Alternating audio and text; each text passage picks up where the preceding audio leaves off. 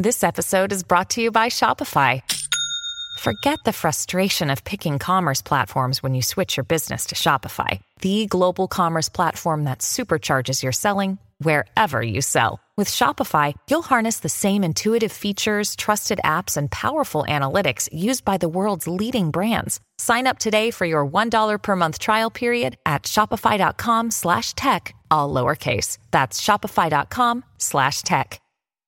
Podclass, i podcast di classe editori. Azionario di nuovo sotto pressione in questo martedì 26 di settembre. Gli indici SP 500 e Dow Jones vivono la giornata peggiore da marzo quando fallì una serie di banche regionali. Si torna sui livelli di giugno per questi due listini di quelli di maggio per quanto riguarda il Nasdaq, mentre il dollar index viaggia al massimo di novembre. Linea mercati. In anteprima, con la redazione di Class CNBC, le notizie che muovono le borse internazionali. In questa giornata resta anche il pressing sui treasury con il rendimento decennale che è tornato sopra il 4,55%, mettendo dunque pressione sull'azionario con gli investitori che fanno i conti anche con la prospettiva di uno shutdown più vicino e di tassi più alti più a lungo dopo le dichiarazioni del numero uno di JP Morgan Jimmy Dimon che non esclude che il costo del denaro negli Stati Uniti possa arrivare addirittura al 7% dal 5,25-5,5% attuale. Neil Kashkari è capo della Fed di Minneapolis, calcola al 40%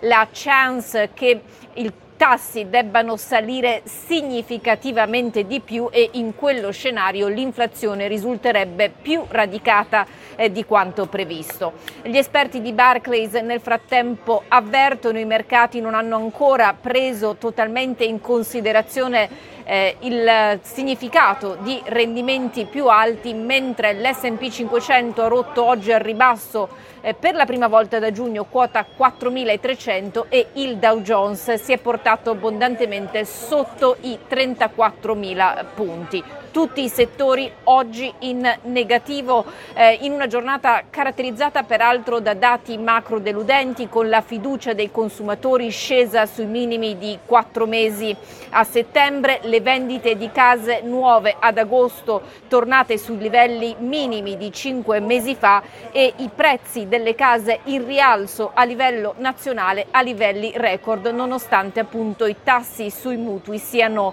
nettamente aumentati per via delle strette della Federal Reserve. Eh, dal fronte eh, aziendale e politico eh, oggi fa notizia la visita in Michigan di Joe Biden, il primo presidente nell'era moderna a di fatto scendere in strada con chi sciopera nel settore eh, delle quattro ruote, di fatto dice che questi lavoratori devono avere di più e chi gli ha chiesto se il sindacato che li rappresenta fa bene a chiedere un aumento dei salari del 40%, lui ha risposto con un netto sì. Domani sarà la volta di Donald Trump ad arrivare eh, vicino alla capitale dell'auto eh, statunitense dove terrà un comizio dimostrazione di come lo Stato del Michigan sia cruciale in vista delle presidenziali del 2024.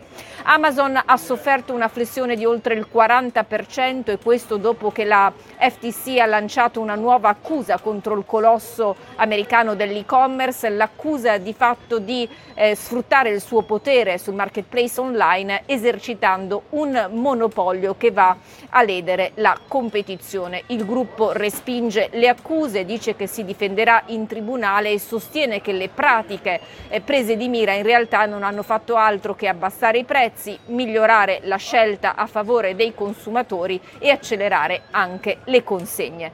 Eh, Restiamo nel campo poi dell'intelligenza artificiale, peraltro all'indomani dell'investimento fino a 4 miliardi di Amazon in Anthropic perché OpenAI punterebbe, scrive il Wall Street Journal, a una valutazione di 90 miliardi di dollari contro quella da 29 stimata soltanto lo scorso gennaio. Ricordiamo che il gruppo è quello che a novembre lanciò la celebre chat GPT.